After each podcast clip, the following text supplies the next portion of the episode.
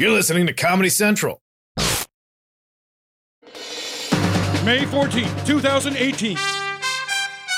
From Comedy Central's World News headquarters in New York, this is The Daily Show with Trevor Noah, Ears Edition.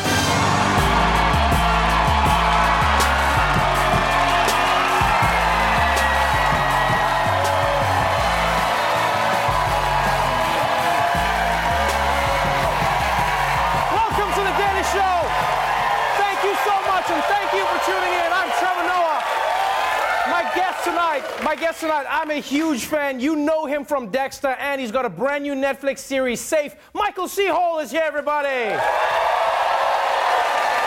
But first, if you put on Spotify at your barbecue this weekend, you might have noticed something missing. The Time's Up movement now taking aim at R&B singer R. Kelly. The three time Grammy winner now facing pressure from music streaming services. Spotify, Pandora, and Apple Music all announcing they would no longer promote Kelly's songs, removing them from their playlists, though fans can still search for them. Yeah, that is the ultimate punishment for R. Kelly. No more streaming. Also, note to self, note to self, never go out wearing a bandit mask just in case the news needs a photo saying you did something wrong, because people are just gonna assume that you're guilty, right? Even Zorro looks at it and he's like, yeah, he did it. He totally did it. And now I know, I know some R. Kelly fans are angry, saying like, how can they censor R. Kelly? He, he's, he's done nothing wrong. And like, look, hey, he's not censored, right? The playlists just don't recommend him anymore. It's the same way I haven't banned R. Kelly as a babysitter. I just don't recommend him anymore. That's all. In other news, over the weekend, President Trump, the R. Kelly of the White House, dropped a tweet that caught a lot of people by surprise. It's another Trump tweet that's causing controversy this morning. President Xi of China and I are working together to give massive Chinese phone company ZTE a way to get back into business fast. Too many jobs in China lost. It comes after the U.S. government penalized the Chinese telecommunications company last month for violating sanctions against North Korea and Iran. The president later feeling the heat from critics, taking to Twitter once again. China and the United States are working well together on trade, but be cool. It will all work out. Be cool. It will all work out. I like how Trump has adopted the foreign policy strategy of the guy who used to sell me weed, you know? but, but let me get this straight, just so I wrap my head around this. Trump is now promising to bring jobs back to China. I love Trump. He's, he's like a gangster rapper. One moment he's beefing with the Chinese, the next he's dropping a collabo with them. It's just like, yeah, we're on the same team. Remix. And I honestly don't know how these trade negotiations are going to shake out, but at this rate, I have a feeling that Trump's going to drop all the tariffs against China, give them everything in exchange for a pair of nunchucks. I did it, folks, I did it. Moving on. You may remember that during the presidential campaign, Donald Trump had a number of ambitious goals, like bringing back coal jobs and launching Hillary at the moon. But perhaps his most grandiose goal was this. If you're a deal person, right? The mm-hmm. ultimate deal is that deal. Israel, Palestine, you, you, it, are- if you're going to make it, that probably is the hardest deal there is to make. If I'm going to be president, I'd rather be in a position, because I will try the best I can, and I'm a very good deal maker, believe me, to try and solve that puzzle. You're not going to solve it if you're going to be on one side or another. Everyone understands that. Now, first of all, first of all, props to Trump for thinking that the ultimate deal is peace in the Middle East and not the number four at McDonald's. That's a step up. I like that. And also, I'm impressed at how confident he was. I bet in his head he was just thinking, all I gotta do is have Michael Cohen pay the Palestinians $130,000 and then poof, problem solved. No problem, folks. And to be honest, this is one of those issues where part of me was willing to give Trump a chance. I mean, Israel and Palestine have been fighting for 70 years, right? In my head, I was like, what's the worst thing Trump could do? Well, today, he answered that question. The Trump administration upending decades of established American policy, officially moving the U.S. Embassy in Israel from Tel Aviv to Jerusalem. That added fuel to the fire of weeks of Palestinian protests along the Gaza border. More than 50 Palestinians killed by the Israeli military. More than 2,000 injured. Now, I don't care who you are. I think we can all agree this was a horrible loss of life that sadly anyone could have predicted. The Israelis and the Palestinians both claim Jerusalem as their capital. So, America moving its embassy to Jerusalem before even holding peace talks was bound to be a provocative move. And there was a moment where Trump considered not doing it, but not out of concern for the human cost. They said, Sir, we're building an embassy in Jerusalem, sir. I said, How much? Something other presidents don't ask, but that's okay. They said, I kid you not, they said, Sir, one billion dollars. I said, A billion. You know what a billion dollars is? So I called David. I'd stopped signing, by the way. I had Donald, D O N A L D, and then it was like dead. Bob. And then all of a sudden I stopped, never got to the T. And I started putting X's because I was afraid that somebody could say it was my signature.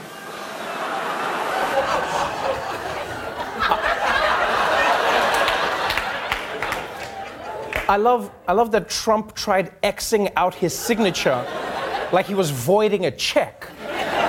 As if somebody was going to take the executive order out of the White House trash and fill out the rest of his name. Like some kid is going to use it as his fake ID. Just like, sorry, buddy, you got to be 21. That's no way to talk to the President of the United States. I'm so sorry, Mr. President. I didn't see your signature right this way. So Trump was against it, but then once the president figured out a low cost way to destabilize the Middle East, he went ahead and moved the embassy. And as angry as the Palestinians are, to many Israelis, Trump is a hero. The Israeli people also celebrating the occasion. Pro Trump signs a signal of President Trump's growing popularity in the country. The mayor of Jerusalem has uh, put up an image of the old wall, and it actually shows an animated U.S. flag and Israeli flag. The large soccer club is changing its name to honor the president. The Beitar Jerusalem Football Club will now be known as Beitar Trump Jerusalem. That's right, Trump has gotten so popular that they're naming an Israeli soccer team after him, which is perfect because a lot of people don't know this, but that team only won their league because James Comey stepped in and tripped a player on the opposing team. yeah. Everyone was confused.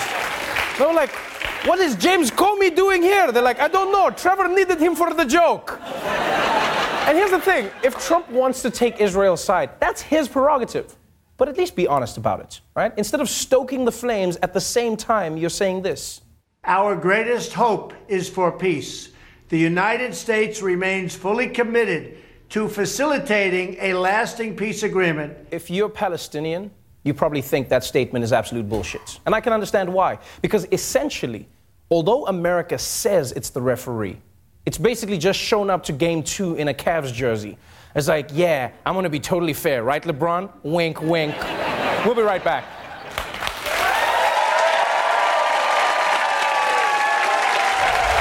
Welcome back to the Daily Show. Last week, the Trump administration announced a new policy to deter illegal immigration.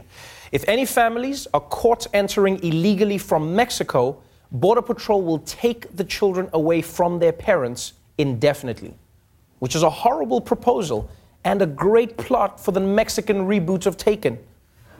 Just be like, I have a particular set of skills.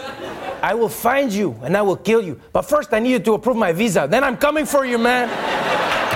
but over the weekend, Trump's chief of staff and Caucasian Grinch, John Kelly, went on NPR and immigration policy came up, and this is what he had to say.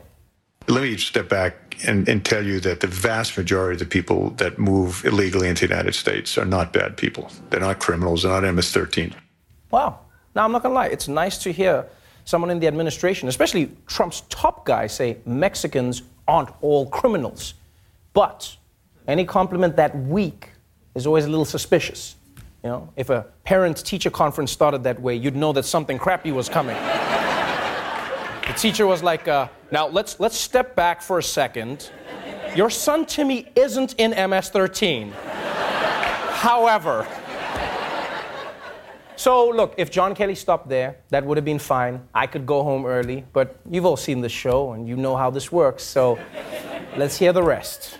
They're not criminals, they're not MS 13. But they're also not people that would easily assimilate into the United States. They're uh, overwhelmingly rural people. In the countries they come from, fourth, fifth, sixth grade educations are kind of the norm. Uh, they're coming here for a reason, and I sympathize with the reason. But the laws are the laws. Okay, okay. So they're not bad people, they're just not the right people. Right? I mean, don't get me wrong, overwhelmingly rural is fine as a title for a Kenny Chesney album, but not as criteria for immigrants. And it, it's weird to me. Here's the thing it's weird to me that Kelly starts out. Kelly starts out talking about the law, and then he's suddenly talking about the people. Because here's the thing if the laws are the laws, it shouldn't matter whether the people breaking them are overwhelmingly rural or not. Right? Kelly's showing his hand here. It's basically like telling someone that they're not invited to your party because you know they wouldn't enjoy it. And then after that, immediately saying, it's really more for people who don't smell that way. you gave away your game. But look, anti immigration rhetoric is nothing new. Right? If you know anything about the story of America, it's, this is it. it. The story of America is immigrants coming to a new land, and then once they arrive, trying to stop more immigrants from coming to that same land, which is crazy. It would be like if the Ant Man joined the Avengers and then he was like, guys, guys, I think it's enough now. I think it's enough.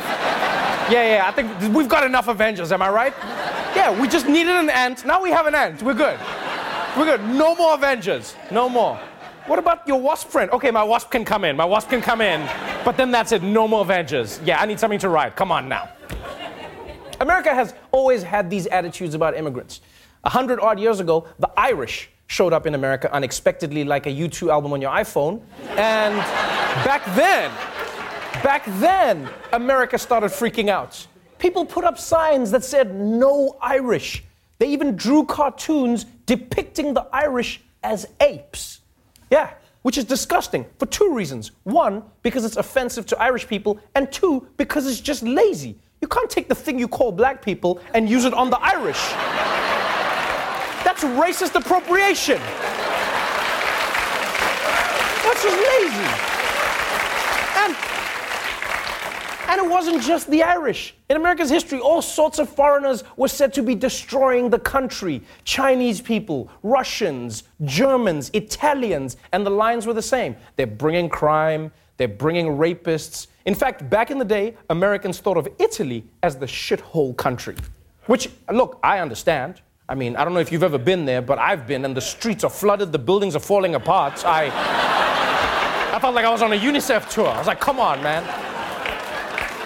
But the truth is, though, the truth is, Italian Americans, just like other groups that came here, they did assimilate. Every group can assimilate. They learned skills, they made Rocky, they became valued members of society. And are there bad apples? Of course there are bad apples, but that doesn't mean we should label all of them. We don't have to label all of them. The point is, even uneducated immigrants can make America great. And you know what? Here's a great example.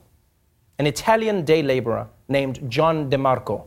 He lived in America for 47 years without becoming a citizen. He was illiterate and he spoke no English. But his great grandson went on to become a top Marine Corps general and then even became the White House chief of staff. So you see, folks, if it weren't for immigration, there would be no John Kelly. And without John Kelly, the White House would be in chaos. I've just unproved my point. We'll be right back.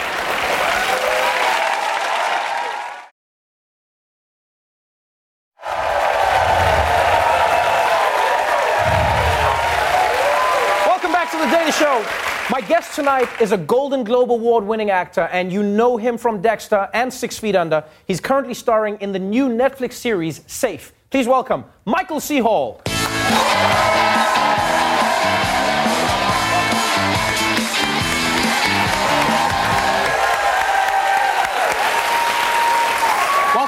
Thank you, thank you.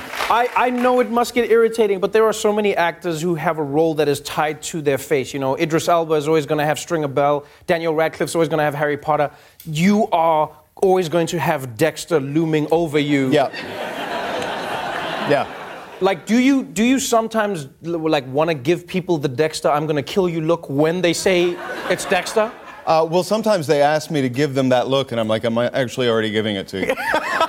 It's like it's like it's just my face. Right, because you never you never know what he's thinking. Like I, I feel like I wouldn't trust you in real life. I would have to get to know you. Yep. I would have because like Dexter does the same. He's a nice guy in person, and then everyone around him is like, this guy's cool. He should be here. We should give him a butter knife. No, you shouldn't. Right, right. Um, so so you have this character that, that that has become synonymous with your face for so long.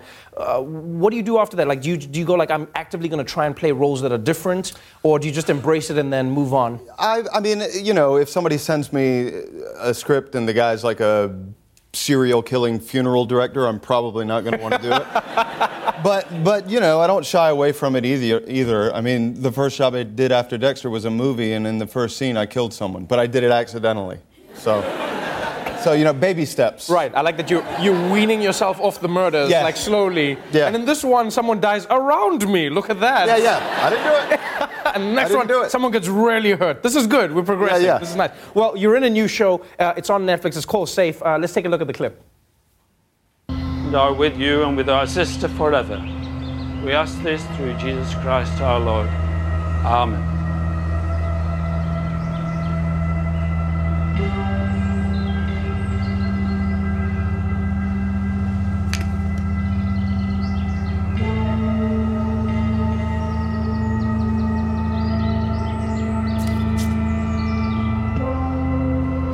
Sorry. Yeah, right. Wow. Case in point. Wow. wow. Now, hilarious. Now I know, I know most people will be thinking of Trump and Melania when she slapped his hand. Yeah, But but we try to be topical. Right, but but tell us what that scene was about and loosely what the story's about. Don't give anything away though. Okay, well, that's a scene. Those are uh, Tom, the character I play. Those are his two daughters. Right. One's 12, the younger one, and the other 16. He's recently widowed. Six, me- six months is sort of a flashback that scene, and uh, you know he's a pediatric surgeon. He's really good at his job, but at home he's completely out of his depth. Right. He's uh, having trouble as a single father, and the, the story kicks off with his oldest daughter going missing, and it's very much about him figuring out what happened. What takes everything in a direction that people don't expect, though, is the town where this is happening. It's not a normal gated community. It seems like everybody has a secret. It's like when you watch the first episode, you're like, oh, okay, this seems normal. And then very quickly, you're like, no, this is not normal. Yeah, what's what's really fun about the show is that at any point in time, any given character in the show could conceivably have been the one who did the deed. Right. You know, and uh, also these people are living in a gated community to try to keep the danger out. The irony is that it emerges from within. Right, right, know, right. So there's a maybe a metaphor about walls and things like that happening. Oh. Yeah. Yeah, yeah. And the Is that about you know- the Great Wall? The Great Wall. Yeah, yeah. Which No, yeah. wall? The, the Great Wall of China. The Great Yeah, Wall you're of China. Right. You're on I'm the on the same page, Yeah, yeah. man. I'm on the same page. You, you, you know what was fascinating for me was the fact that you also played a British person. And this is something I don't see often, and I don't know if Right. anybody notices it, but you see a ton of British actors in Hollywood right now, Mm-hmm. and you don't see many American actors getting to play British roles. Was this like you trying to like reverse invade? Was that what was yeah, going on? Yeah, I'm turning the tables on that Right. trend. Yeah, yeah.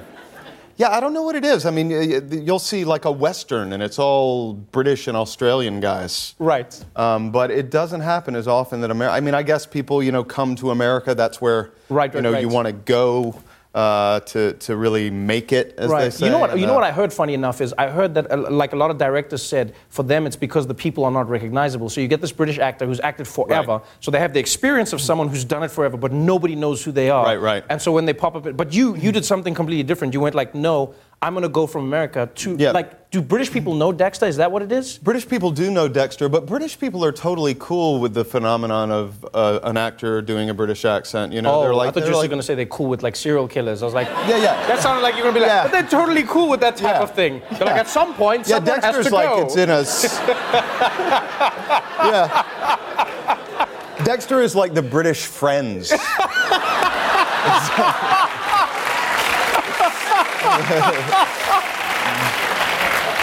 yeah.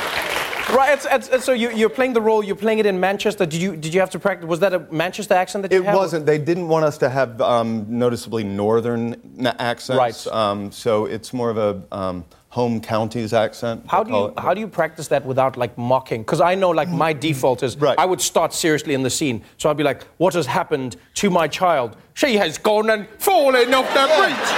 My child has fallen." Consider yourself at home. yeah, yeah, um, yeah. It's that's the key to sound to sound not like you know uh, uh, a stereotypical Cockney thing or a really posh thing, but actually a living, breathing, everyday British person. You know, that was uh, the challenge. And that, my friend, is why you get paid the big bucks. Thank Yeah. you so much for being here. Sure. Safe is available on Netflix. Michael C. Hall, everybody.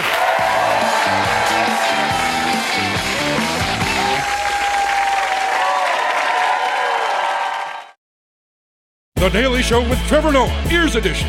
Watch The Daily Show weeknights at 11, 10 Central on Comedy Central and the Comedy Central app. Watch full episodes and videos at thedailyshow.com and follow us on Facebook, Twitter, and Instagram for exclusive content and more.